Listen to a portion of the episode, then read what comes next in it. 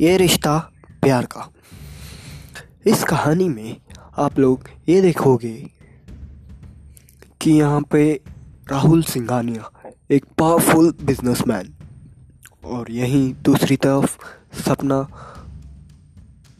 जो कि एक पुलिस कॉप डवंग कॉप है। मतलब जिसका हाल ही में ट्रांसफ़र मुंबई में, अंधेरी नगर में पुलिस स्टेशन में हुआ है।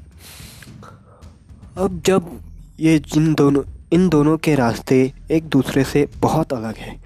क्या होगा जब ये दोनों आमने सामने होंगी? जब इनकी मंजिलें जुड़ जाएँगी तो कैसा रहेगा इनका रिश्ता? जानने के लिए देखते रहिए सैंडी पॉडकास्ट यूट्यूब चैनल पर भी यही अवेलेबल है। Thank you please subscribe